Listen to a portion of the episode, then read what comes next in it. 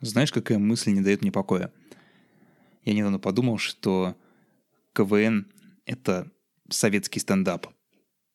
Знаешь, почему советский? Потому что в Советском Союзе все коллективное, и стендапы тоже. Поэтому, чтобы шутить шутки, нужно было собрать огромную толпу людей. Сколько времени у тебя ушло на то, чтобы придумать эту шутку? Э, пару секунд, но я просто дико угораю и не могу остановиться. Нет, я знаю то, что в Советском Союзе были свои стендаперы, э, типа юмористы, вот эти Петросян? вот. Да. Это, это вот советский стендап. Но мне кажется, по атмосфере КВН намного ближе к стендапу, чем вот выступление этих юмористов, там зачитывание диалогов.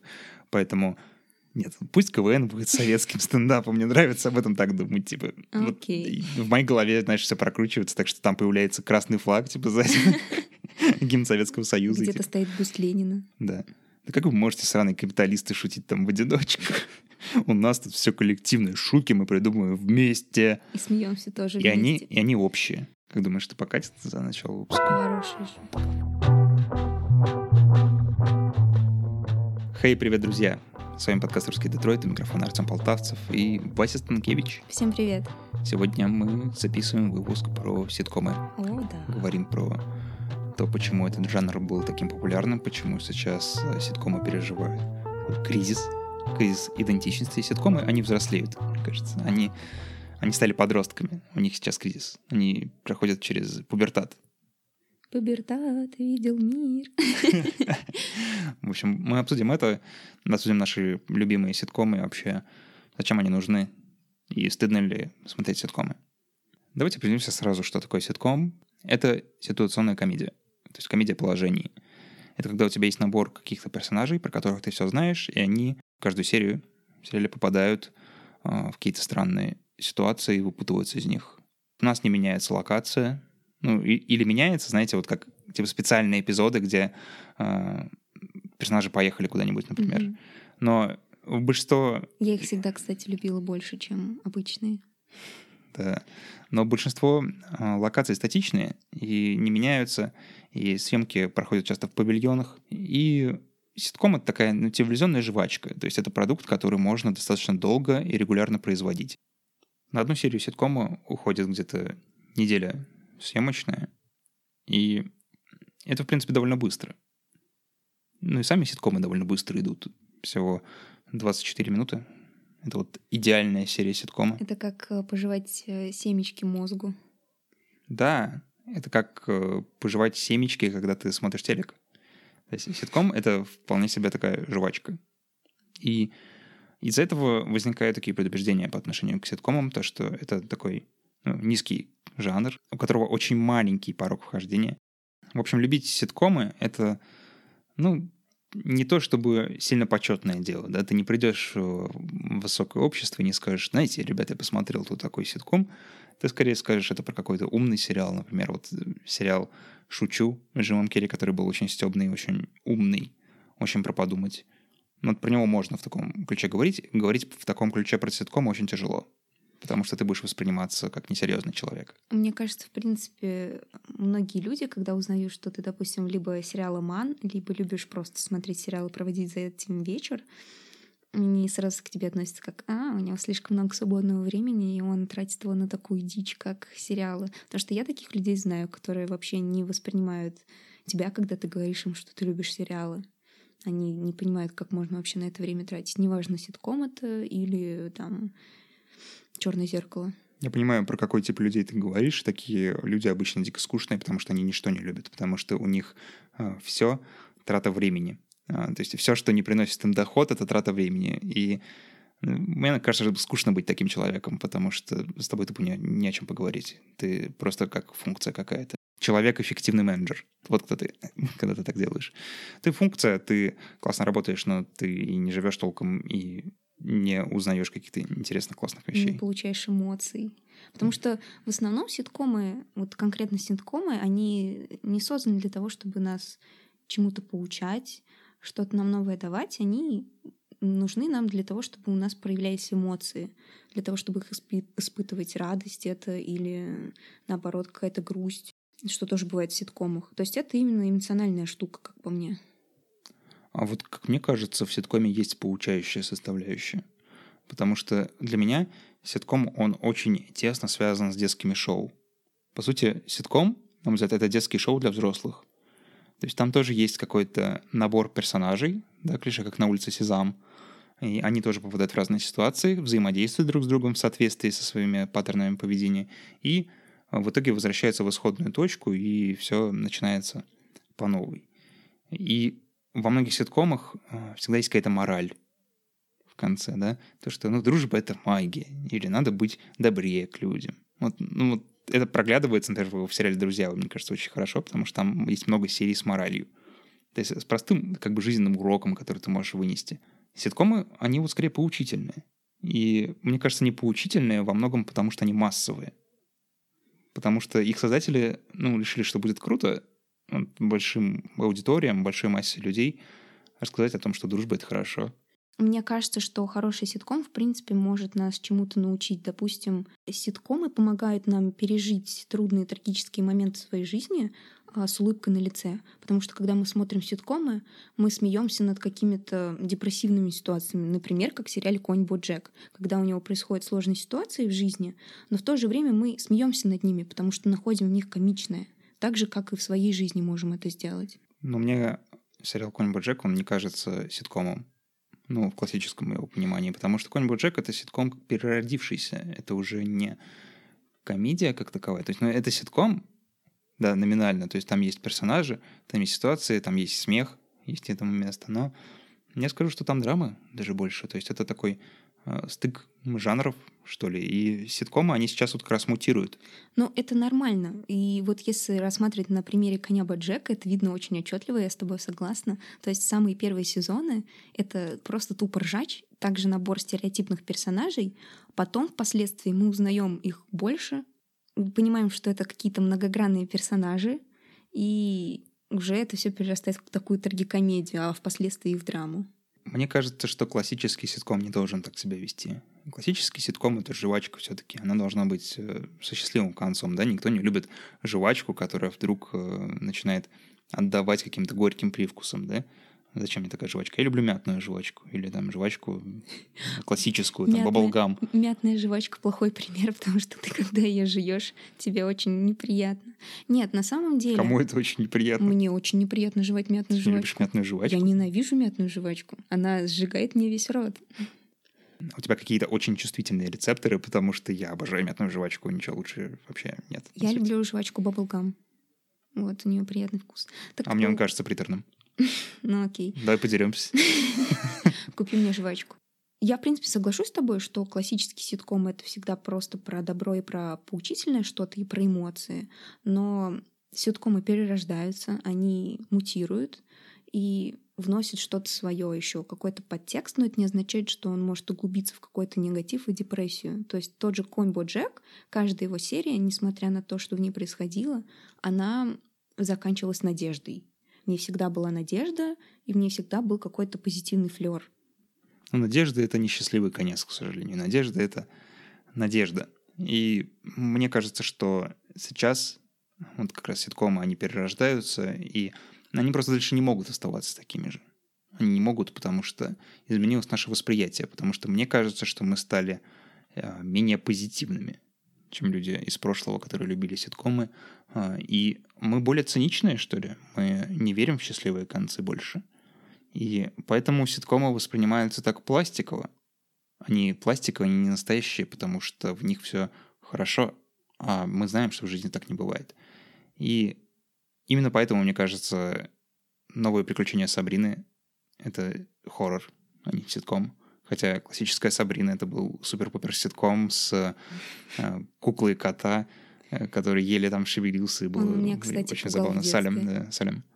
Его звали Салем.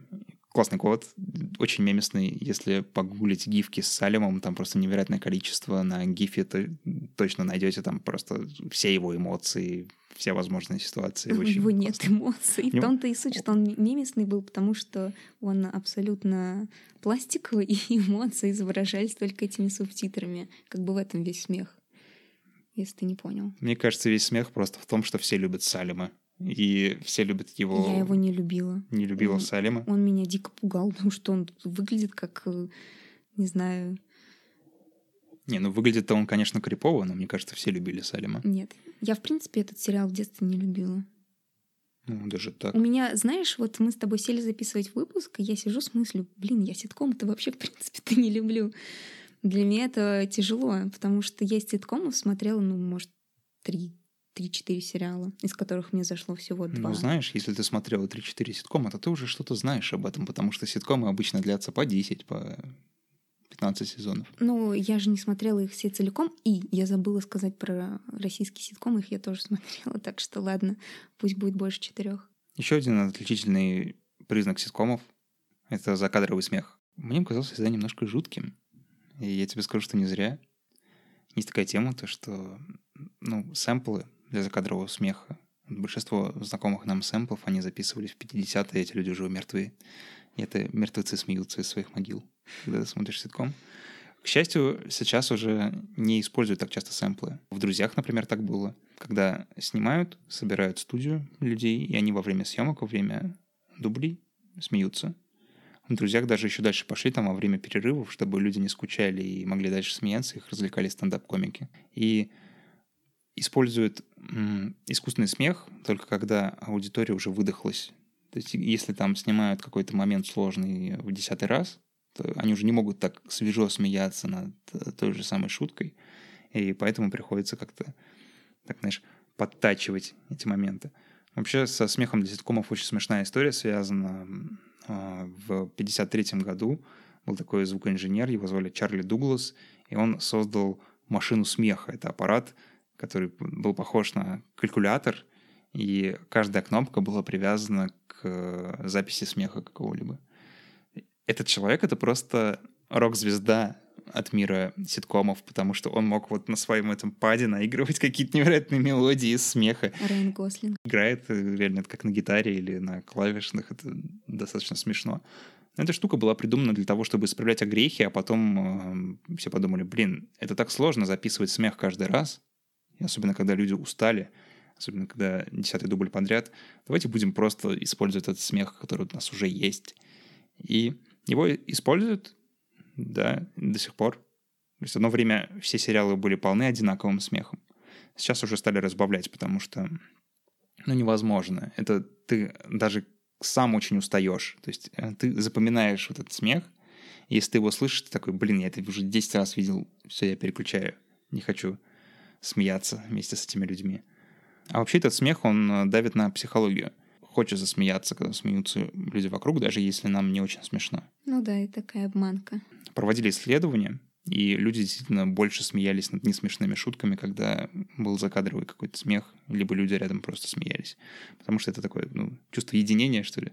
Тебя просто подсказывают, где смеяться. Вот эта фигня, кстати, часто работает в кинотеатрах. А, но меня это, если честно, бесит, особенно если это не фильм, где тебе надо смеяться, и какой-то один особый умник решил посмеяться на каком-то моменте, и с ним вместе начинает смеяться весь кинотеатр, а ты сидишь и пытаешься проникнуться фильмом, такой, ребята, это не комедия, и это не смешно. То есть, ну, в некомедиях тоже есть шутки, да, и смешные ситуации, но если вы смеетесь над тем, что в принципе не смешно, просто потому что один чувак засмеялся, не.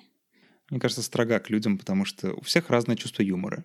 Возможно, кто-то находит смешным то, что тебе не нравится. И в кинотеатре, кстати, это всегда, да, заметно, даже на комедиях. Порой люди очень искренне, очень светло смеются над шуткой, которую я считаю, ну, глупой, откровенной, предсказуемой. И наоборот, иногда я ржу, а никто не понимает. И это не значит, что кто-то хуже, кто-то лучше, просто разное чувство юмора, разное восприятие. Нельзя, наверное, осуждать за это.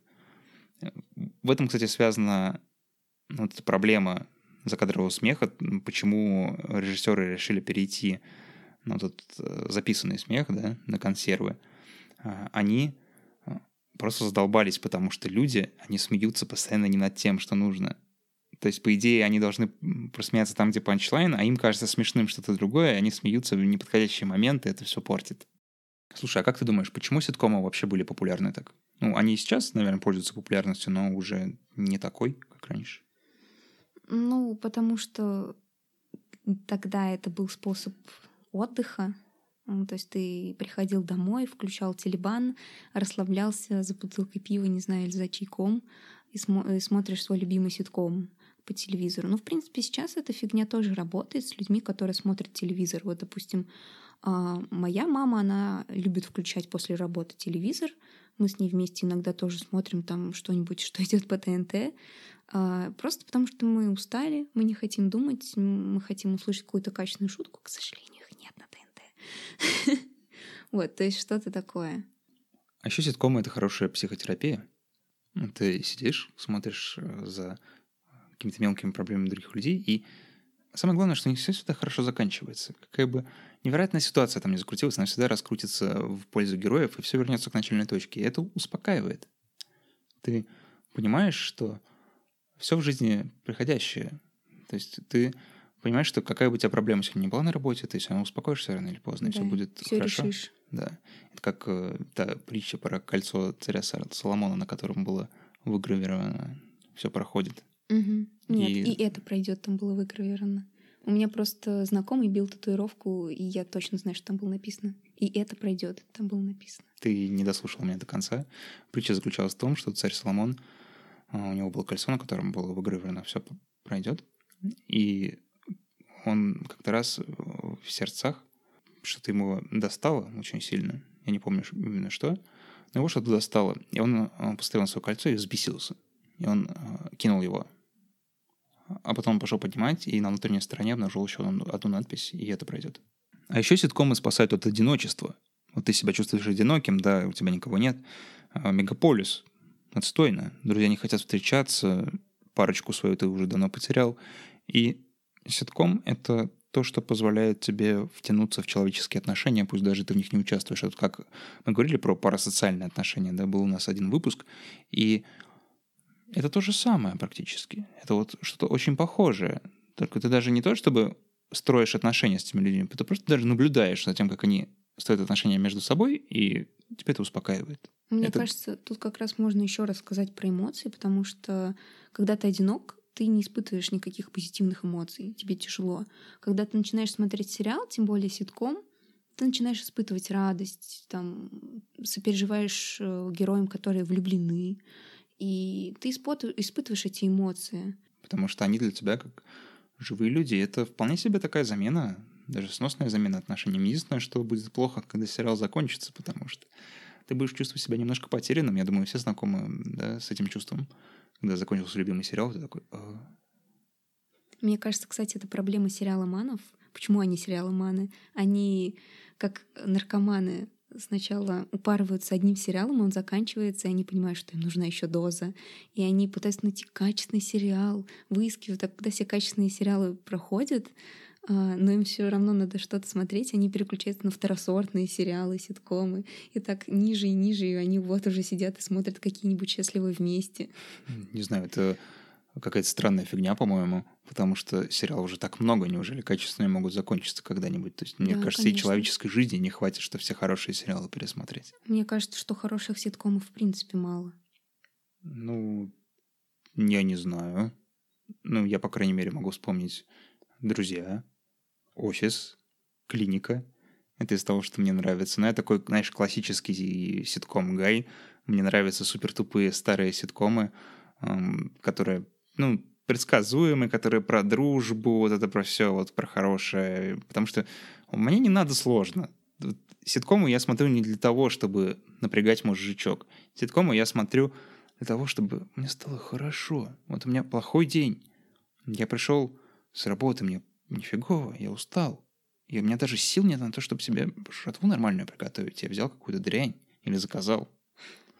Я знаю то, что э, с утра то, что я пережрал, оно плохо скажется на моем самочувствии и, все такое. Но я все жру эту пиццу и смотрю ситком, и мне становится немножечко легче. Потому что я понимаю, что, ну, блин, вот произошло у меня дерьмо, да, но это пройдет. Потому что ситком-то всегда рядом со мной будет, правильно? Он-то меня не покинет, и все будет хорошо.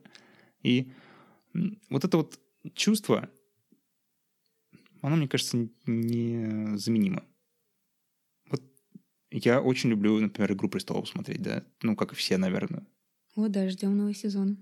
Да, ждем новый сезон, Но я с трудом себе представляю, что вот мне стало плохо, и я решил пересмотреть «Игру престолов». Да, я прям, кстати, задумываюсь над тем, чтобы пересмотреть. Просто я открою всем страшную тайну. Я тот самый человек, который не смотрел «Игру престолов». Я впервые посмотрела весь сериал целиком только летом. И я уже сижу и думаю, может быть, мне пересмотреть перед новым сезоном. Ты немножко не поняла. Я не про пересмотреть, а про пересмотреть, когда мне грустно. А, именно грустно? Да. Не, ну это самоубийство. Такие сериалы вообще пересмотреть, когда тебе грустно. Ты еще черное зеркало включи, когда тебе грустно. Слушай, я недавно Шоу Чудо смотрел до конца, и ну, в общем, было грустно. очень. Было очень грустно. И... От сериала, в принципе, остается такое послевкусие. Вот, кстати, если уже обсуждаем, что для нас хорошие ситкомы, то лично для меня это, в принципе, я человек двух крайностей. Мне либо надо где-то попереживать, подумать, поплакать, либо тупо посмеяться. Поэтому я вот люблю такие прям жвачные-жвачные ситкомы, как «Две девицы на мели», где там настолько тупая история. Одна девица из трущоб, вторая дочка э, богатого олигарха. И вот они пытаются сделать бизнес, и у них постоянно какие-то траблы возникают. Вот, а вторая крайность — это как раз «Конь Боджек» и «Офис». Вот для меня «Офис» — это не прям такой позитивный и добрый-добрый сериал. А, в нем достаточно многогранные персонажи, тот же Майкл Скотт. То есть ты смотришь на него, и ты можешь вместе с ним посмеяться, можешь посмеяться над ним, но в некоторых сериях он раскрывается с другой стороны, ты понимаешь, насколько это, этому человеку одиноко, какие у него есть проблемы. Для меня «Офис» входит такой разряд э, ситкомов, которые и, и, посмеяться, и немножко взгрустнуть, и вот и то, и все. Знаешь, мне кажется, Майкл из офиса это скорее исключение из правил, потому что этот персонаж э, не клиширован. И вообще, офис это сериал про него. Он не про отношения там, да, в коллективе, он не про смех там над Дуайтом, он вот про Майкла. То есть главная звезда этого сериала — это Майкл. И он больше всех прописан, как мне кажется. Потому что вот его я могу представить как живого человека. Вот Шрута я не могу представить как живого человека, потому что это ходячее клише вот такого не от мира сего типа чувака. Ну, не знаю. Его, конечно, сложно представить в реальной жизни, но вот Дуайту я тоже сопереживаю. Ну, не, я не, сейчас он, он мне нравится, сезоне. но я не могу представить, что он живой. я Нет, знаю, я- что это персонаж. Я тебя понимаю, но вот я, я поняла твою мысль. Просто вот на первых порах, на первых сезонах, да, кажется, что это такой э, стереотипный персонаж, тупо поржать, но потом, впоследствии, когда у него в жизни происходят тоже какие-то проблемы, мне прям было больнее всего за Дуайта, именно потому что он такой, казалось бы, клишированный, а потом оказывается, что нет, что у него еще есть вот эта сторона, и она тоже раскрывается. Ну, в офисе, мне кажется, клишированность персонажа, она вообще не так сильно проявляется. Вот сильно проявляется это, например, в теории Большого Взрыва. Там вот персонажи клише на клише, то есть они индусы, гик, и вся вот эта вот гиковская штука. И из-за этого мне трудно смотреть теорию Большого Взрыва, и мне он не зашел.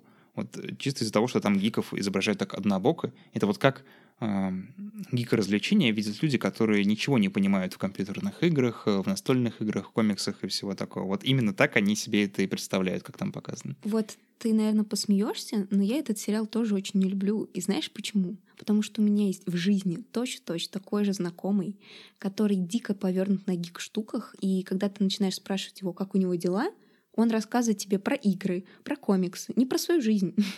И он постоянно говорит только об этих гик-штуках, о Звездных войнах. Не дай бог, где-то там он услышит музыку оттуда или отсылку, он прожужжит мне все уши об этом. То есть реально такие люди существуют. Я знаю, что такие люди существуют, которым существуют люди, которым нравятся Звездные войны, и в этом ничего плохого нет. А, Просто э, проблема с э, теорией Большого взрыва в том, то, что там, в принципе, их показывают как э, клишированных гиков. То есть гики, у которых э, низкие социальные скиллы, да, они Так не он могут общаться. Он сто процентов такой же. Вот Но он, по крайней друг. мере, с тобой смог познакомиться, правильно? Ой, Ты девушка. Это уже недосягаемая Слушай, вершина для ну, персонажа э, теории Большого взрыва. взрыва у них там тоже вроде какая-то тянка была. У них там у всех в итоге были тянки, Ну. но, но это было, знаешь, такой левой пяткой приписано, просто чтобы мы порадовались. Если бы это была реальная жизнь, это были бы персонажи, они бы не встретили тянок Ну, никогда. видишь, встретил же. Вот, то есть мы с ним общаемся, и у него отношения есть с девушками. Но суть остается одной. Он постоянно говорит только об этом. И вот, наверное, если мы гуляем где-то, то через 30 минут мне уже становится немножко скучно. Ты уже становишься немножко джедаем. А что делают с проходными сериями?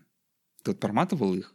А, просто в ситкомах очень много воды, очень много серий, в которых ничего не происходит. И я слышал от э, людей вот именно предъявы такие в сторону ситкомов, то, что я смотрю, смотрю, мне вроде интересно, а потом начинается там 3-4 серии ни о чем вообще, они там какая-то крысиная возня, знаешь? Нет, я так никогда не делаю. Когда я смотрю сериал, я смотрю его целиком. И ситком они, в принципе, созданы для того, чтобы 70% э, всего сюжета были посвящены таким проходным сериям. Это нормально абсолютно. То есть э, тебе каждая серия ситкома не должна выдавать по 100 миллионов сюжетных поворотов. Для меня это, наоборот, классно. И там, если это хороший ситком, то он даже в проходной серии сможет обыграть какие-то стороны персонажа, которые ты еще не знал, или пытаешься узнать их побольше. И хороший ситком также в проходной серии сделает тебе хорошие шутки, над которыми ты просто посмеешься, у тебя будет хорошее настроение. Знаешь, что я сейчас подумал? То, что ситком, он отличается от других э, сериальных форматов тем, то, что ситком — это всегда история с продолжением. Ну, номинально и другие сериалы — это история с продолжением. Например, если ты смотришь «Викингов» каких-нибудь, да, то это как большой фильм, просто растянутый на много серий. А, и ты можешь их, в принципе, залпу смотреть, и все будет нормально. А ситком, он создан для того, чтобы его дозированно смотреть на протяжении долгого времени. И поэтому ты не можешь постоянно быть в эмоциональном накале. То есть, если у тебя каждую серию что-то происходит, ты устаешь от этого и переключаешься на другой сериал. И поэтому иногда тебе нужно время на то, чтобы подумать и осознать. Вот такая же фигня я недавно прочитал в руководстве для мастеров по настольным ролевым играм, то, что позволяйте своим игрокам иногда не двигаться по сюжету, а просто расслабиться, позаниматься какой-нибудь фигней, даже если они вот просто хотят, там, не знаю, склеить какую-нибудь барменшу в таверне или еще что-нибудь такое. Позвольте им это сделать, просто потому что им нужно время иногда на то, чтобы отдохнуть и осознать, какой путь они прошли. Вообще, вот откуда появились ситкомы? Такая general story. Ситкомы, они а, появились из э, американских шоу, на которых комики выступали. То есть это не то шоу, вот как там «Вечерний Урган», да, а шоу, где люди выходили к микрофону, шутили шутки, показывали да, зал, там, ну, вот, типа ресторанчик, да. Вот то же самое, только в телеке. То есть, чтобы ты мог не ходить в ресторанчик, а просто включить телек и посмотреть, как кто-то там смеется. Потом вот из этого формата э, улучшили вот эту тему и сделали, прикрутили к этому историю какую-то. И получился вот такой чисто развлекательный, такой легкий контент. И мне кажется, что он плохо прижился на э, российской почве, потому что мы не понимаем, как его делать. И существует такое немножко неправильное отношение в киноиндустрии к нему, потому что считается, что ситком — это такой суперлегкий формат. Хотя на самом деле он сложный. Над хорошим ситкомом а, всегда трудится очень много сценаристов. А, почему трудится много сценаристов? Потому что один и тот же человек не может выдавать э, смешные шутки постоянно. То есть с той периодичностью, которую требует ситком раз в неделю, он не напишет столько шуток. И поэтому их много. И поэтому команда большая, поэтому это очень такое, я скажу, отточенная, знаешь, вот на поток поставленная индустрия, потому что она требует вот раз в неделю стабильно выдавать, а ситкомы, они порой по полгода вот идут сезоны. И нужно постоянно-постоянно выдавать этот контент. Ну, я не совсем соглашусь, что в России они не прожились, потому что что делают люди первым делом, когда приходят домой? Они включают телевизор и как раз ждут своих любимых ситкомов, их продолжений. Но это именно со стороны зрителей. А если говорить о съемке, то да, у нас есть определенные проблемы, мне кажется, как в принципе и с кино, и с сериалами. А, но а, в то же время мы выдаем хорошие идеи, то есть вспомнить те же самые папины дочки, хотя их тоже заговнили. То есть а вот... это не адаптация? Нет, э, папины дочки это российский сериал, и это первый российский ситком, который выкупили в Германии, и его крутили там. То есть были, есть где-то там э, немецкие папины дочки, но они ужасные, их сняли с проката, но суть в том, что да, он настолько зашла эта идея, что ее даже выкупили. «Папины дочки» — это наш сериал, наша идея, но ее опять-таки умудрились тоже заговнить, потому что ситком был отличный, смешной, но вот если вспомнить последний сезон, там 19-20, их снимали вообще уже даже не в павильонах, их снимали на улице, и все персонажи потеряли свои индивидуальные характер. То есть там у каждой дочки был свой характер. Галина Сергеевна там всезнайка, Маша, она такая девочка легкомысленная была, Даша была готом. А к концу сериала, они все Они все превратились, да, в прото-дочку. Они все превратились в таких истеричных пап, которые Потому что у них орали. пубертат.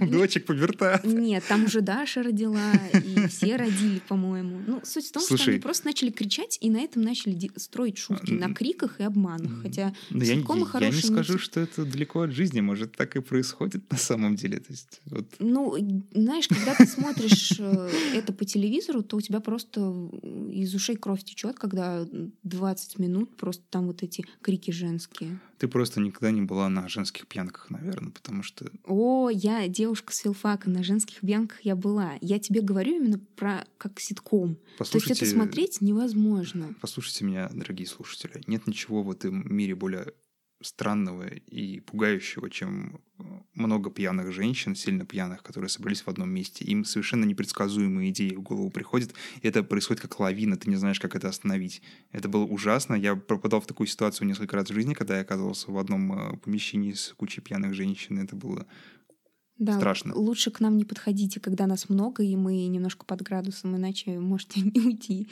Не, Не уйти живым. уйти, да. Сейчас немного бэкграунда для слушателей. Вася филолог, английский филолог. Ну, она и немецкий немножечко учила. И поэтому она сейчас нам скажет, как э, по-немецки будут папины дочки. Папа, стащите. Это очень странно. Я не отвечаю за произношение. Мне все преподаватели говорили, что я произношу слова, как будто я деревенщина где-то такая, как реднек германский. Произношу все.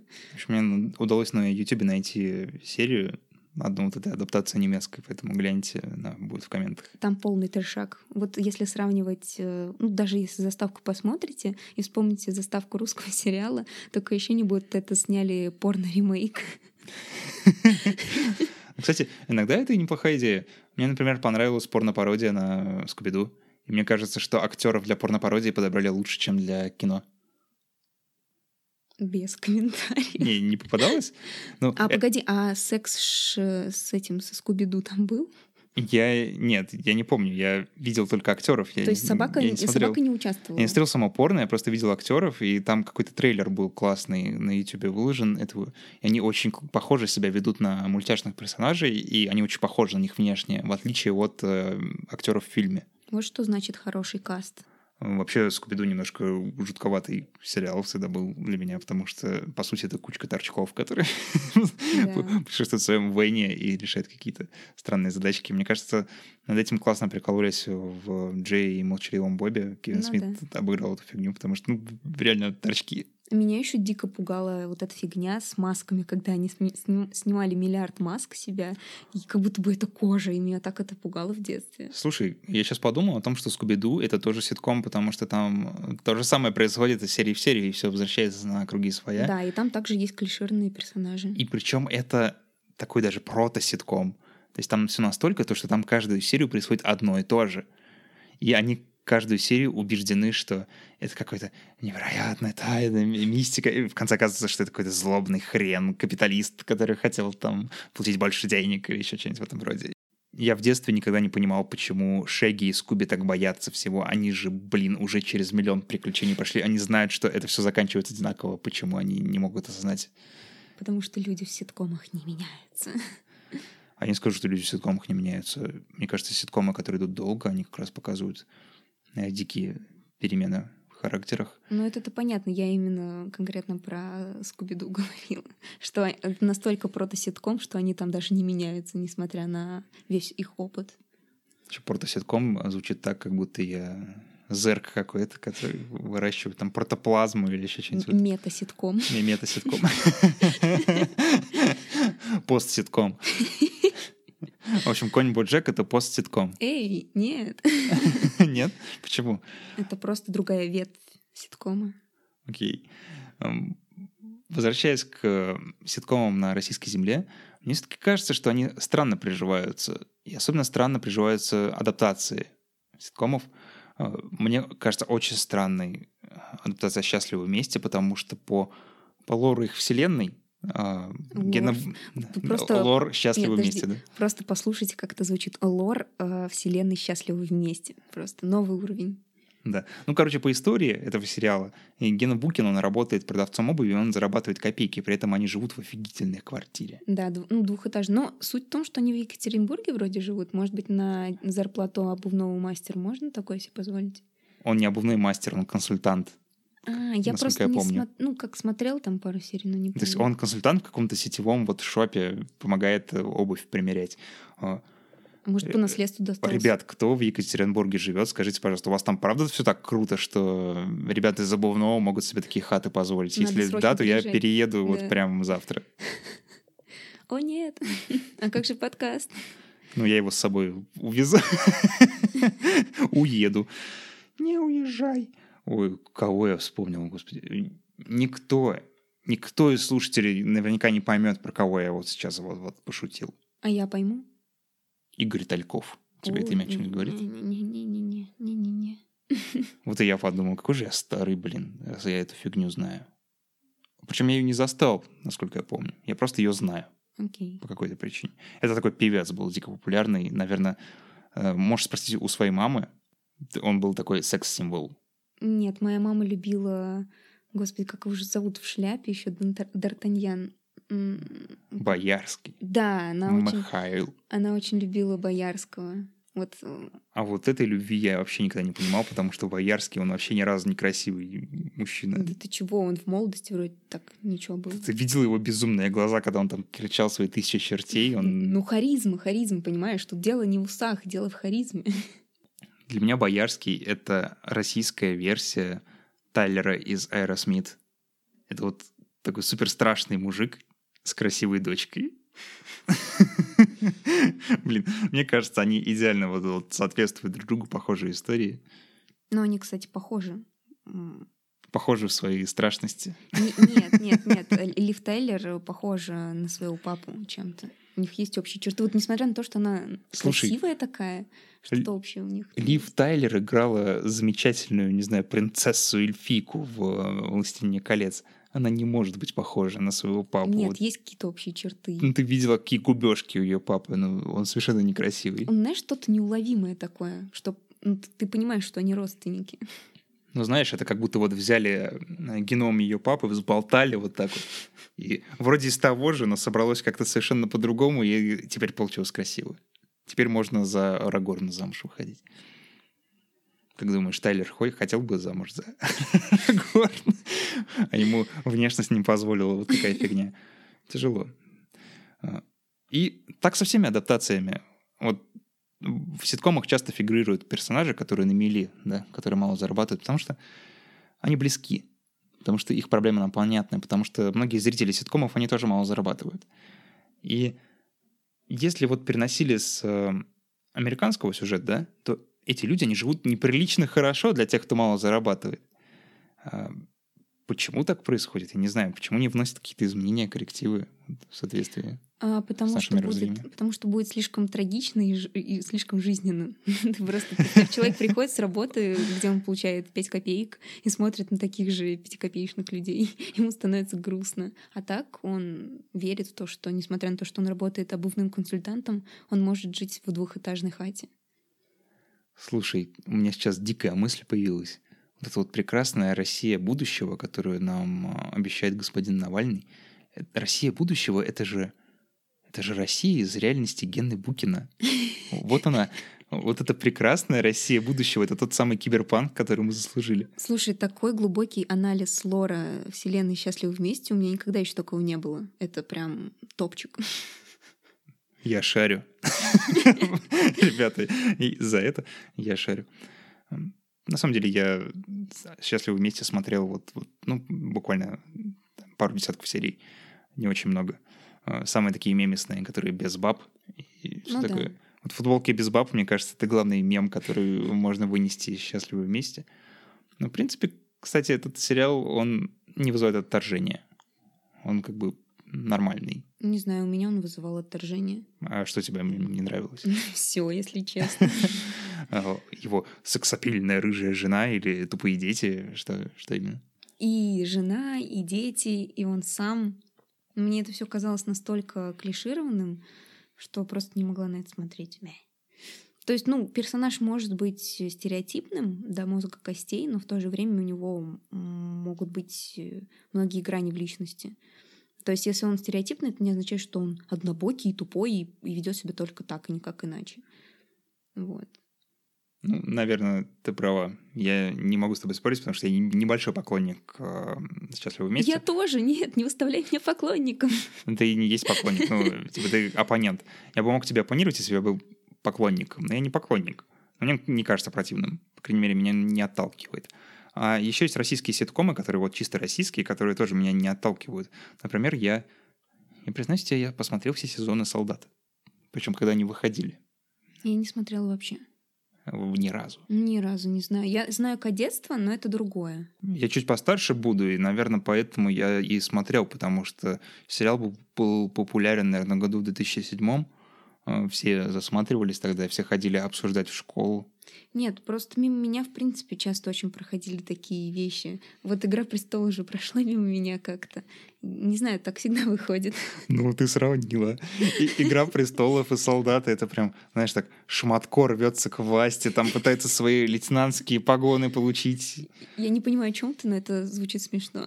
Там, короче, был персонаж, прапорщик Шматко.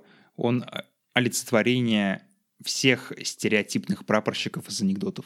Mm-hmm. Вот как будто все анекдоты собрали, вот, э, кинули их в один плавильный котел, а потом из этого котла вылез терминатор, который э, сложился в форму Олега Шматко. И это совершенно стереотипный прапорщик, он вороватый, он весь такой вот, вот хитрый хитрован.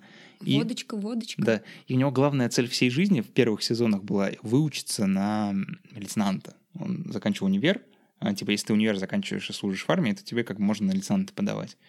Потому что лейтенант должен быть с высшим образованием человека. Вот так-то.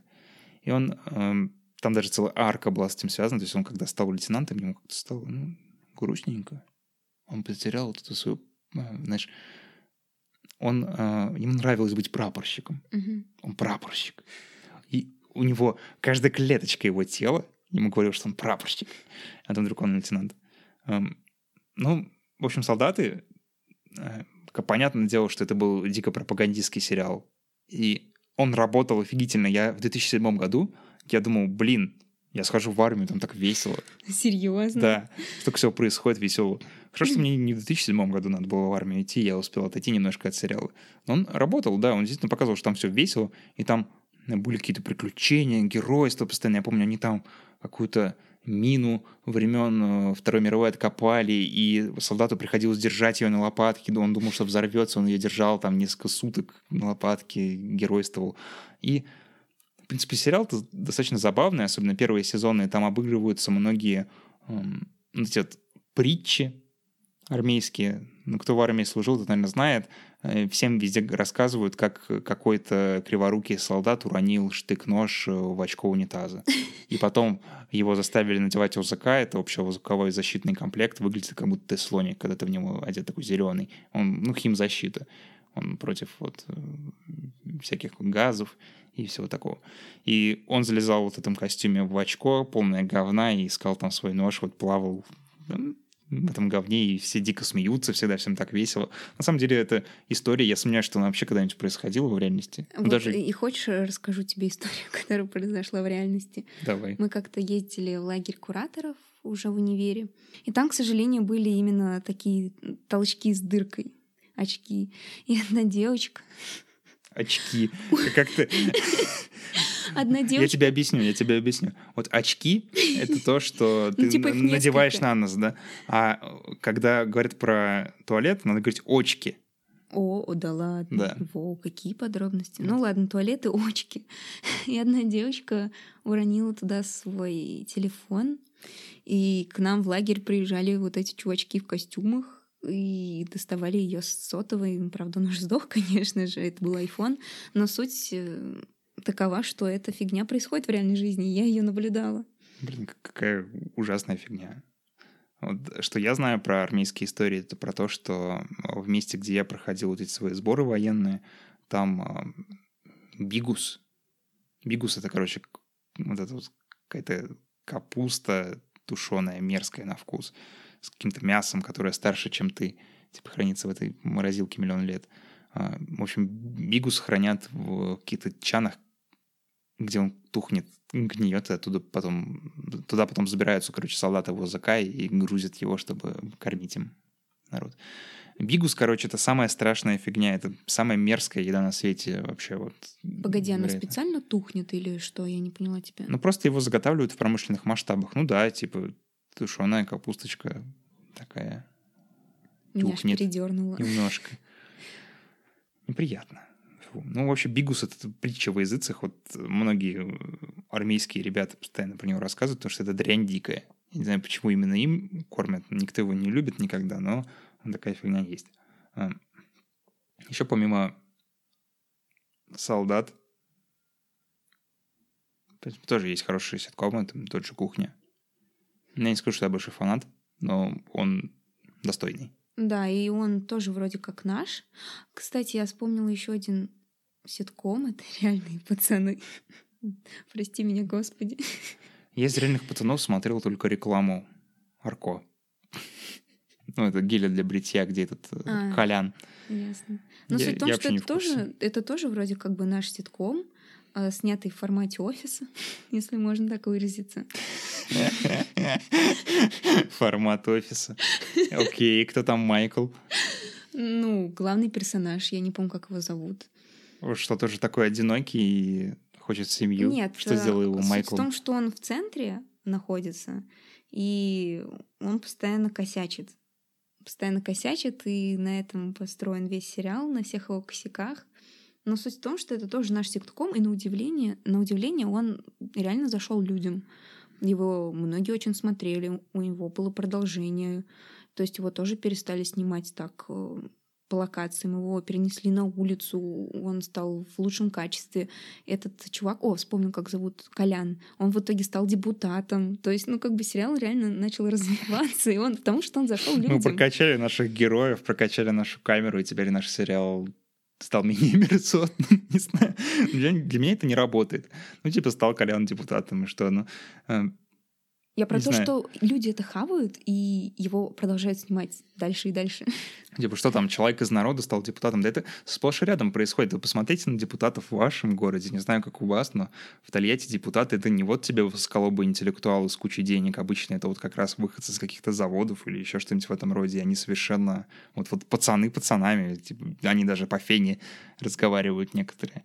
Ну, блин, то есть это такая история из жизни, скорее, но я не могу над этим смеяться по той же причине, по которой я не могу смеяться над фильмами вроде «Горько», потому что, потому что мне горько на них смотреть, потому что они настолько похожи на реальную жизнь, что мне страшно становится плохо. И я так не могу. Я вот когда, кстати, «Горько» обсуждал, раньше, когда он только вышел, мне многие говорили, блин, «Горько» — это ну, прикольное кино, там же все как в жизни, ты что, ни разу не был на свадьбах таких безумных? Там же все как в жизни. Типа, блин, чувак, недостаточно, чтобы все было как в жизни, чтобы посмеяться. Мне кажется, юмор, он не так работает. Ну, типа, и что? Ну, вот ты воспроизвел реальную жизнь, и, и что теперь? Меня вот ужасно бесит, когда люди пытаются оправдать такие фильмы, как «Горько», тем, что «ну это же жиза, жиза». Во-первых, не знаю, что это за жиза такая. У меня, к счастью, нет такой жизы. А во-вторых, как ты правильно выразился, если ты воспроизвел жизу, это еще не означает, что только над этим и надо смеяться. Ну, серьезно. Не, ну, это не смешно. не Справедливости классно. ради, горько это жиза, потому что деревенские свадьбы, они выглядят именно так. Я в своей жизни был на нескольких деревенских свадьбах, и это всегда было омерзительно. Вот что я помню, а, в общем, мы даже летом ходили, я тогда был со своей девушкой еще, и мы вот поехали на свадьбу к ее подруге в деревню. Это было дико странно. Во-первых, ну, контингент. Там, то есть, встретили нас такие поцики, у которых, у одного из которых была, короче, рубашка, и там золотая вышивка была какая-то супер странный дракон, что ли, там золотой ниткой был вышит на этой рубашке. Я смотрел, думаю, блин, вот этот челик, он как будто вывалился, знаешь, из супер парней турбо. Вот такой же. Но э, потом вроде посвоились, стало нормально, но это всегда было с вот таким привкусом трэша. То есть мы целый день катались на тачках, а потом оказалось, что, блин, у невесты просто все платье в говне. Потому что она собрала на себя всю пыль отовсюду. Это ее белое платье, оно просто превратилось в коричневое платье из этого. Все в говне. Просто полностью. И много всяких каких-то трешовых конкурсов странных. А, что мне запомнилось, это когда в туфельку невесте наливали водки, и жених должен был из нее выпить туфельку, в которой она весь день проходила. Кстати, а! это вообще существует реальная такая традиция. Если кто смотрел, не знаю, Формулу-1, вспомнит, что а, там есть а, гонщик, а, который, если он появлялся на пьедестале, заставлял а, ведущих выпивать из его ботинков, которым он катал всю гонку. Ты можешь себе представить? Он заставлял выпивать шампанское. Что это за БДСМ развлечение вообще? Он это же воняет. Это традиция такая. Это традиция. Знаешь, э, приходишь в какое-то, не знаю, село, где происходит какой-то полный трэш, там, не знаю, батя невесты садится на лицо жениха и начинает ему пердеть в лицо. И, те, и ты такой, блин, что происходит? Типа, слезьте с него, давайте, молодой человек, понимаете. Они все таки не-не-не, это традиция, это нормально. Все, что происходит, нормально, это традиция. Типа, можно так оправдать такое странное поведение? А, ну, если это входит в рамки традиции на свадьбе. Ну вот знаешь, я вот, допустим, всегда мечтала побывать на свадьбе евреев, потому что мне кажется, у них там такой трошак творится с этими стульями, которые поднимают, с танцами. Я очень хочу побывать на этом трэше, мне кажется, это очень весело. Вот несмотря на то, что у них есть странные традиции, мне кажется, это безумно весело. Я думаю, единственная твоя возможность побывать на еврейской свадьбе — это завести друзей евреев, потому что даже если ты выйдешь э, замуж за еврея, а, ты не станешь этого еврейкой, и тебя там все проклянут в его еврейской семье. Ну, я сразу вспоминаю «Секс в большом городе», где Шарлотта для своего мужа специально приняла иудейство, и все у нее было ок, и провела на себе еврейскую свадьбу, и поела на фаршмак. Может быть, я такой же буду. Видишь ли, это так не работает. Ты не можешь принять иудаизм и вдруг э, стать евреем. Это разные вещи. Типа для тебя будет специальное слово какое-то немножко уничижительное в еврейском. Я не помню, как оно звучит. Вот а, не еврей. Э, это гой. Гой. А вот есть еще какое-то слово, которое обозначает как бы гоя, который стал вроде как иудаистом. И ты как бы все равно не еврейка. Ну, и... замуж-то я смогу выйти. Ну, наверное, вот но если это будут какие-то жесткие евреи, типа, то они будут, наверное, против того, чтобы их э, паренек выходил за гойку. Це таке Гойка. що, все Го... нормально. Гойка. Гойка. Смешное слово. Гойка. Э, впервые его употребил. Вообще мы так много с тобой говорим сейчас о, о российских э, ситкомах, которые знаем, и создается впечатление, будто они дофига популярные. Но по сути, по сути, вот как я считаю, они не такие популярные уже сейчас для молодого поколения. И мне, как мне кажется, одна из причин — это YouTube. Потому что у нас, у молодого поколения, у нас есть YouTube, мы телевизор, в принципе, включаем редко, мы заходим на наш любимый YouTube, мы можем там посмотреть обзоры на «Сердца за любовь». То есть у нас есть замена э, ситкомов другой какой-то легкой штукой, которая нас расслабляет после тяжелого дня.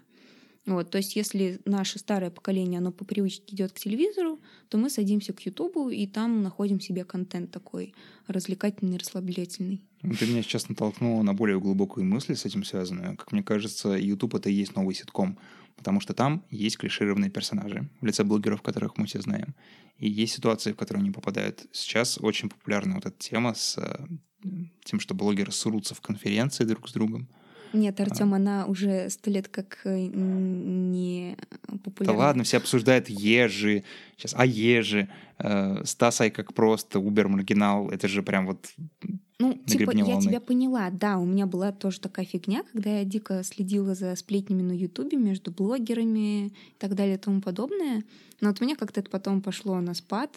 Вот, а то, что ты говоришь, это, мне кажется, очень локально, нет? Или ты думаешь, каждый мне второй кажется, смотрит это... Убер-маргинала? Я думаю, это не очень локально, потому что там даже ну, песню записывали про это, и они дикие просмотры собирают, так что... Ну, типа вот когда так. Ларин срался, с кем он там срался? Со всеми, по-моему. Вот когда Ларин там с кем-то срался... Когда Ларин срался со всеми? Со всеми, да. То есть за этим тоже следили, пока не надоело. Ну да, я с тобой согласна. Ну Но да, это... потому что они просто пересели на новый ситком, там, на ситком под названием «Хованский» или ситком под названием «Убер Маргинал».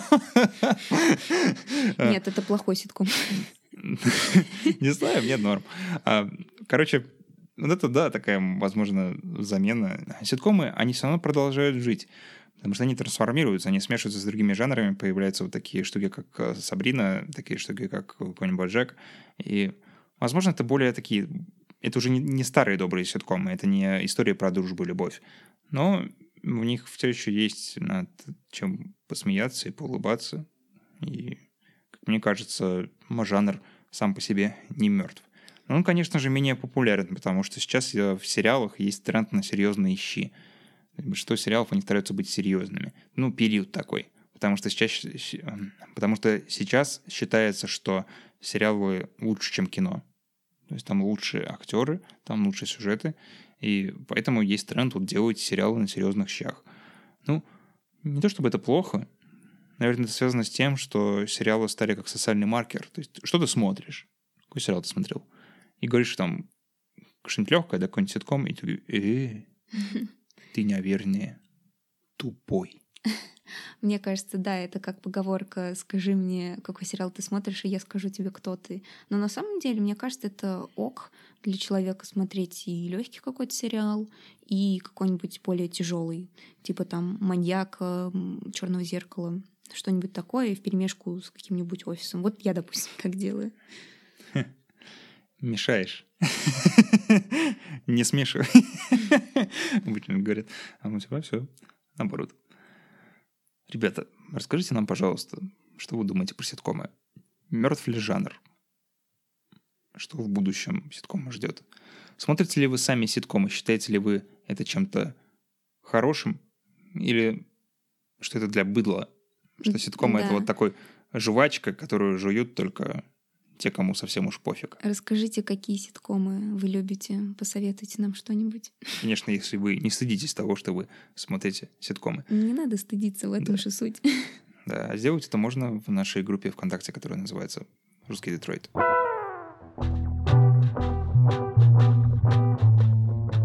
Это наше аутро. Хочу сказать спасибо всем, кто поддержал наш подкаст, кто поставил ему хорошие оценки в iTunes и в других подкаст-приложениях. Если вы еще этого не сделали, то, пожалуйста, поставьте нам 5 звезд. Это очень круто, и это помогает нам продвигаться, помогает находить новых слушателей. А, если вы хотите поддержать проект материально, то вы можете сделать это на Patreon. Переходите на patreon.com slash russiandetroit. Это наша страничка, там э, есть э, разнообразные бонусы для подписчиков. Можно получать выпуски раньше, можно получать дополнительные выпуски, можно получить доступ в нашу конфу в Телеграме, где мы обсуждаем совершенно невероятные вещи, и там много веселого происходит. Например, недавно я там собрал ребят поиграть в Pathfinder, и было очень весело. Почему бы вам не присоединиться? А, и главное, что тема с Патреоном, она добровольная. Если у вас нет денег, если вы не хотите поддерживать подкаст, то достаточно хорошей поддержкой будет то, что вы его слушаете. То есть не чувствуйте вину за то, что вы не делаете этого, если вы не хотите. Это все окей, это добровольно, и поэтому мне нравится. Что касается ссылок, сегодня у нас, по крайней мере, две замечательные ссылки. Это, во-первых, серия «Папиных дочек», точнее, немецкой адаптации «Папиных дочек», которая супер непонятная, супер странная. Скажи еще раз, как она там называлась? Папа Стоште. Папа Стоште. Ладно, хоть у кого-то произношение хуже, чем у меня. Я не могу это произнести. Ладно. Э, в общем, гуглите то, что она сказала. Или не гуглите, просто переходите по ссылке, которую я оставлю в комментарии в нашей группе ВКонтакте. И еще одна ссылка. Там э, будет про сериал про Seinfeld. Это такой э, классный ситком. Такой, скажу, легендарный ситком. И у меня есть классная статья про него, которая показывает, как Seinfeld отходит от э, клише, которые вот характерны для ситкомов. То есть, что он не делает из того, что ситком должен делать. Почитайте, это довольно крутое чтение. Спасибо, что слушаете нас, и до скорых встреч. Всем пока.